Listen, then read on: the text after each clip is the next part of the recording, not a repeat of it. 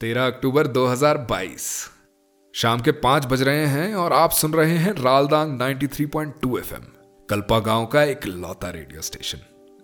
मैं हूँ आपका दोस्त और आपका होस्ट कबीर और मैं आशा करता हूँ कि आज का आपका दिन अच्छा रहा हो। आज के मौसम की तरह माचा। जैसा कि आप महसूस कर सकते हैं कि सर्दियाँ जो हैं, दरवाजे पर आ खड़ी हुई हैं और रात को बदन ठिठुरने भी लग गया है। कुछ खास किस्म के टूरिस्ट जिनके लिए सर्दियों का मतलब सिर्फ़ मंकी कैप्स होता है, अपनी बंदर टोपियाँ पहनने लग गए हैं। ये तो कुछ खास ही किस्म है बंधु। इन्हें कोई दूर से देखे तो ऐसा लगता है जैसे किसी ने रजाई पर सर और टांग लगा दी उड़ी बाबा, बहुत ठंडी है रही अब अगर आप ये सोच रहे हैं कि ये कौन से टूरिस्ट हैं तो ये जानने के लिए आपको मुझसे मिलना पड़ेगा। आइएगा, बैठिएगा मेरे साथ। चाय के साथ दो चार ठहाके भी लगा लेंगे, माचो। मोनू से भी मिलवा दूँगा इसी बहाने। कहने को तो मोनू एक छोटा सा ढाबा चलाता है हमारे यहाँ, मगर बहुत प्यारा बंदा है यार। पराठे अच्छे बनाता है। तो कल्पा से बाहर रहने वालों, अगर आप कभी कल्पा आए तो मोनू के पराठे ज़रूर खा लेना। कह देना जय भाई के दोस्त हैं। बटर एक्स्ट्रा और मिर्च कम। और अब आप एक काम कीजिए, जल्दी से अपनी खिड़की से बाहर देखिए, रालदांग पर शाम की लाली छाने लग गई है। आज हवा थोड़ी कम है तो खिड़की खोल लीजिएगा। दो दिन से मौसम बड़ा खराब था तो सामने वाली रेंज पर जमकर बर्फबारी हुई है। और यह सफ़ेद रंग आज सूरज की लाली में चमकेगा। सब लाल होगा। लाल रंग मोहब्बत का मोहब्बत जिंदाबाद होगी आज। और मोहब्बत जिंदाबाद से याद आया कि आज जो कहानी मैं आप लोगों को सुनाने वाला हूँ, वो यहीं कल्पा से शुरू हुई थी, करीबन सात साल पहले। तो देवियों और सजनों, अपने घर का हीटर जरा बंद कर दीजिए, क्योंकि अब जो कहानी आपको मैं सुनाने वाला वो आपके दिल को गर्माहट देगी। And all those hopeless romantics tucked in their beds reading a book and listening to me right now put a smile on your face because this one is for you ladies and gentleman here comes the disclaimer इस कहानी के कोई भी पात्र और घटनाएँ बिल्कुल भी काल्पनिक नहीं हैं। यदि किसी जीवित और मृत व्यक्ति से इसकी समानता होती है तो इसे मात्र एक संयोग बिल्कुल भी नहीं कहा जाएगा।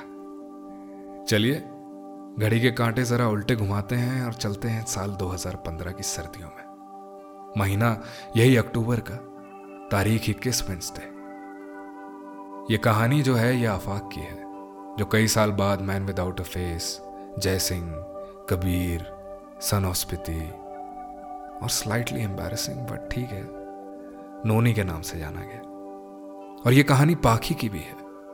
जो क्या है, कौन है, कहाँ से है, कोई नहीं जानता था सिवाय आफाक के। तो चलिए, बंद कीजिए आँखें अपनी और अरे आँखें बंद करो प्लीज़ तो अपनी आँखें बंद करें और सोचें कि आप कल्पा में हैं, शंकर होमस्टे में। जैसे ही आप शंकर होमस्टे पहुँचते हैं, वहाँ देखते हैं कि आपके सामने एक खाली मैदान है, जिसमें चार झंडे लगे हुए हैं। ये झंडे हवा में लहरा रहे हैं। ठंडी ठंडी हवा आपके चेहरे को छू रही है। हवा में एक अलग सी खुशबू भी है। पास बहते पानी का शोर भी है। और आपके सामने माउंट रालदांग पर बना हुआ येती का चेहरा आपको देख रहा है। और रालदांग की खाइयों में जमा हुआ बर्फ़ का ग्लेशियर। आपको एहसास दिला रहा है कि आप कुछ नहीं है। जी हाँ, आप कुछ नहीं है यहाँ। आप शून्य हैं। यहाँ आकर आपका सारा गुरूर आपकी सारी हस्ती की कोई कीमत नहीं है। बस आप खड़े हैं एक चिलगोजे के पेड़ के नीचे, मामूली से इंसान। थोड़ा अजीब लग रहा है ना? तो अब आप एक गहरी सांस लीजिए और अपने दिल की धड़कनों को सुनिए। आप सोचिए कि रालदांग जो अभी उतरते दिन के रंगों में रंगा हुआ है उसके पीछे से जब कोई बाज उड़ेगा तो क्या वो आपको देख पाएगा? वो बाज उड़ते उड़ते आपके सर ऊपर आसमान में चक्कर लगाएगा जैसे कि नौर का कोई देवता आपकी नज़र उतार रहा हो। और जब आप ये महसूस कर पाए और आपकी उंगलियाँ कुछ कुछ ठंडी होने लग जाएँ, तो समझ जाइए आप आ चुके हैं कल्पा में। ठीक उसी जगह जहाँ आफाक आज रात रुकने वाला है। आप जब अपने दाई ओर देखेंगे तो आपको आफाक दिखेगा। एक बहुत ही आम सा दिखने वाला लड़का, जो अपनी मोटरसाइकिल से सामान उतार रहा है, उसके दिन भर के सफ़र की थकान और धूल उसके चेहरे पर साफ़ दिख रही है। उसकी उंगलियाँ थोड़ी जम चुकी हैं तो सामान उतारते उतारते उसके हाथ से चीज़ें गिर रही हैं। उसने लाल रंग की जैकेट और भूरे रंग की जीन्स पहनी हुई और नीचे फटे हुए जूते। वो एक लंबे से नीले रंग का पैकेट अपनी बाइक से खींचता है और खोलता है और खड़ा हो जाता है उसका नीले रंग का महल, एक पाँच बाय पाँच फुट का टेंट, जिसमें वो आज रात की सर्दी में ठिठुरने वाला है। यह उसे मालूम है, मगर उस बात का उसे डर नहीं है, क्योंकि वो ठीक आप ही की तरह शून्य पर खड़ा है। वो एक एक करके अपना सामान उस टेंट में भरता है और घुस जाता है टेंट में। और क्योंकि अब वो टेंट में घुस गया है तो आप उसे देख नहीं पा रहे तो एक और गहरी सांस लीजिए और देखिए, आफाक ने अपने टेंट का जिपर खोल दिया है। शायद आपको वो अपनी कहानी का हिस्सा बना रहा है। तो देखिए, आपकी दाई तरफ़ देखिए, फिर से। अरे वहीं पर जहाँ आफाक की मोटरसाइकिल खड़ी थी। उस मोटरसाइकिल के पीछे से जो सीढ़ियाँ हैं, वहाँ से कल्पना दीदी अपने हाथ में चाय लेकर नीचे आ रही है। आप वो चाय लेकर अपनी उंगलियों को थोड़ी गर्माहट दे दीजिए और टेंट में चले जाइए। अब रात गिर चुकी है, बस कुछ चुगनू हैं जो चमक रहे हैं और ज़मीन पर आफाक की फ़ोन की फ्लैशलाइट में उसका टेंट। तो चलते हैं, आफाक के टेंट में। आप आफाक के टेंट में घुसते हैं और आप देखते हैं कि एक छह फुट का लड़का सिकुड़ कर दो कंबल जोड़कर आपको मुस्कुराते हुए देख रहा है। उसके टेंट के अंदर ये जो उसकी छोटी सी दुनिया है ना, नीली दीवारों वाली, ये शायद आपको अपने आलिशान घर से बेहतर लगे, ये डिस्क्लेमर मैं पहले दे देता हूँ। आपको देखकर आफाक अपने सर के नीचे रखा हुआ बैग निकालता है, जैसे वो तकिए की तरह इस्तेमाल करता था और उसे आपकी ओर सरका देता ताकि आप कमर लगाएँ और बैठ जाएँ, क्योंकि महफिल शुरू होने वाली है। आफाक आपके सामने बैठा हुआ है और आपकी चौंकी हुई आँखों को देखकर पहली बार कुछ कहता है कि आप मुझे किसी की याद दिलाते हो। और ये शाम भी, कितनी खूबसूरत शाम थी ना ये। आप सोचते हैं कि एक ऐसा इंसान, जिसे आपने पहली बार देखा है, जिसे आप जानते तक नहीं, उसे आप किसी की याद कैसे दिला सकते थे? और आप यही सवाल बड़ी हैरानी से उससे पूछते हैं। आफाक कहता है कि मैं इंसान को इंसान की तरह नहीं देखता। मैं इंसान को एक कहानी की तरह देखता हूँ। आप मुझे एक कहानी की याद दिलाती हो। कहानी तो जादू होती है ना। और मेरा जादू सब एक जादूगरनी के नाम है। उस जादूगरनी का नाम जानना चाहेंगे आप? आप सर हिलाते हैं और अफाक सिर्फ़ एक शब्द कहता है, पाखी। और तभी एक हवा का फफेड़ा टेंट को हिला देता है। अरे आप डरिए मत। कुछ नहीं होगा। आफाक जब भी पाखी को पुकारता है तो पाखी अपने होने का एहसास उसे दे देती है, चाहे वो कहीं भी हो। यूँ तो सुनने में आपको लग रहा होगा कि आफाक की कोई गर्लफ्रेंड वर्लफ्रेंड होगी मचो but it's more complicated than that Pakhi Afaq की हर कहानी का हिस्सा थी। और अगर कहानीकार सच्चा हो तो उसकी कहानी हमेशा उसकी ज़िंदगी से कहीं ना कहीं तो मेल खाती है। उसने पाखी को जब भी लिखा तो असल ज़िंदगी में ही लिखा। तो अब यह सवाल पूछना कि पाखी असली है कि नकली? तो ये तो बॉस फिर फिजूल की बातें हैं। आफाक एक चाय की चुस्की लेता है और आपसे कहता है कि मुझसे मिलने आती हैं, रात को जादू करनी है। उसकी आँखें जैसे काली सीपी। आँख में जैसे नाक का मोती चमकता। वो कहता है, मैंने उस दिन से पहले कभी कोई छलावा नहीं देखा था। मगर उस रात को नाकों के हेयरपिन बैंड्स उतरते हुए जब मेरी मोटरसाइकिल के ब्रेक फेल हुए और मैंने अपनी मोटरसाइकिल किसी तरह रोकी तो मुझे लगा कि जैसे मौत छू के गुजर गई। ये जो नाकों के लूप्स हैं इनके बारे में यूँ तो कई कहानियाँ मशहूर हैं, पर ये कहानियाँ उस वक्त मुझे नहीं पता थी। मैंने जैसे ही अपनी मोटरसाइकिल बंद करी तो मेरे चारों तरफ़ अंधेरा छा गया। ऊपर आसमान में आकाश गंगा साफ़ दिखाई दे रही थी तो इसका मतलब ये था कि आज रात चाँद छुट्टी पर है।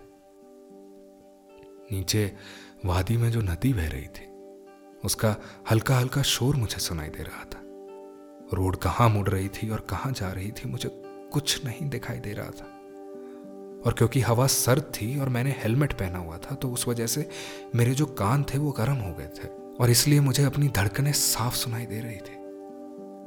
उस वक्त क्योंकि मैं ऊंचाई पर था तो मैंने अपनी धड़कनों का इल्ज़ाम अपनी ऊंचाई के सर रख दिया ऊपर तारों से जगमग आसमान में सिर्फ़ पहाड़ों की चोटियाँ नज़र आ रही थी और क्योंकि अगला गाँव कुछ पंद्रह किलोमीटर दूर था तो मैंने सोचा कि रात वहीं गुजार लूँ। दोस्तों आफाक को नहीं मालूम था कि अगली पाँच मिनट में जो भी होने वाला था, वो उसकी ज़िंदगी बदलने वाला था। अचानक से कुछ दूर एक लाइट जलती है और आफाक को एक टेंट नज़र आता है जो उसे अंधेरे में पहले नज़र नहीं आ रहा था। क्योंकि आफाक के पास अपना खुद का कोई टेंट नहीं था तो वो उस टेंट की तरफ़ भागता है। और भागते भागते जैसे ही वो उस टेंट के करीब पहुँचता है, एक पत्थर से उसका पैर टकराता है और वो पत्थर उस टेंट से। तभी उस टेंट का जिपर हल्का सा खुलता है और आफाक उठकर टेंट के अंदर जब झांकता है तो वो देखता है कि अंदर एक लड़की है जो उसे टेंट में सिकुड़ कर बैठी हुई देख रही है। वो डर गई है शायद। कि कौन है ये लड़का? आफाक टेंट के बाहर खड़े खड़े उसे अपनी मोटरसाइकिल के बारे में बताता है और वो लड़की उसे चाय का कप हाथ में देती है। आफाक उस चाय के कप से अपनी उंगलियाँ गर्म करता है और वो लड़की उसे टेंट के अंदर बुला लेती है। आफाक उससे पूछता है कि वो यहाँ कैसे फंस गई और वो कहती है कि वो यहाँ फंसी हुई नहीं है। वो यहाँ तारों की तस्वीरें लेने आई है। She is an astrophotographer astrophotographer ये कौन सी चीज़ है भाई? इस दुनिया में एस्ट्रो फोटोग्राफर जैसी भी कोई चीज़ होती है यह आफाक को पहली बार पता लगा था। कुछ देर उनकी बातें होती हैं तो आफाक उसे कुछ तस्वीरें दिखाने को कहता है, जो उसने आज रात खींची हो शायद। वो कहती है कि उसे शायद एक घंटा इंतज़ार करना होगा, क्योंकि अभी तक उसने तस्वीरें नहीं ली। उससे कहती है कि तुम्हें देखनी है अगर तस्वीरें तो एक घंटे में हिम्मत करके टेंट से बाहर आ जाना। और इतना कहकर वो टेंट से बाहर चली गई। आफाक जैसे ही उसके पीछे टेंट से बाहर निकलने लगता है तो वो उसे रोक लेती है। वो कहती है कि कुछ वक्त अपनी आँखों को आराम दो। एक घंटे तक टेंट में रहो, और जब मैं बोलूँ, सिर्फ़ तब बाहर आना। और आफाक मानता भी क्यों नहीं? ठंड में जम गया था माचा एक घंटे बाद जब उस लड़की ने आफाक को आवाज़ लगाई तो उसने जैसे ही टेंट से बाहर कदम रखा तो उसने एक ऐसा नज़ारा देखा जो उसने कभी नहीं देखा था। ऊपर आसमान में जैसे लाखों, करोड़ों, शायद इंसान की गिनतियों से भी परे, इतने सारे सितारे चमक रहे थे। और इन सितारों के बीच वो घने तारों का गुच्छा जिसे हम मिल्की वे कहते हैं वो इतना साफ़ दिख रहा था जैसे मानो अभी ज़मीन पर गिर जाएगा और छन से टूट जाएगा। और चारों तरफ़ चुगनू ही चुगनू होंगे। मगर एक तारा था। एक लाल रंग का तारा जो सामने वाली चोटी के ऊपर था। वो नहीं झिलमिला रहा था और ये बात आफाक को बड़ा हैरान कर देती है। वो शायद नाराज़ था किसी से, जैसे बचपन में हम नाराज़ हो जाते थे अपने माँ बाप से किसी मेले में जब हमें अपना मनपसंद खिलौना नहीं मिलता था। तो आफाक उस लड़की से पूछता है कि इस तारे को क्या हुआ? वो लड़की उसे बड़े प्यार से समझाती है कि ये कोई तारा नहीं है, ये प्लानट है।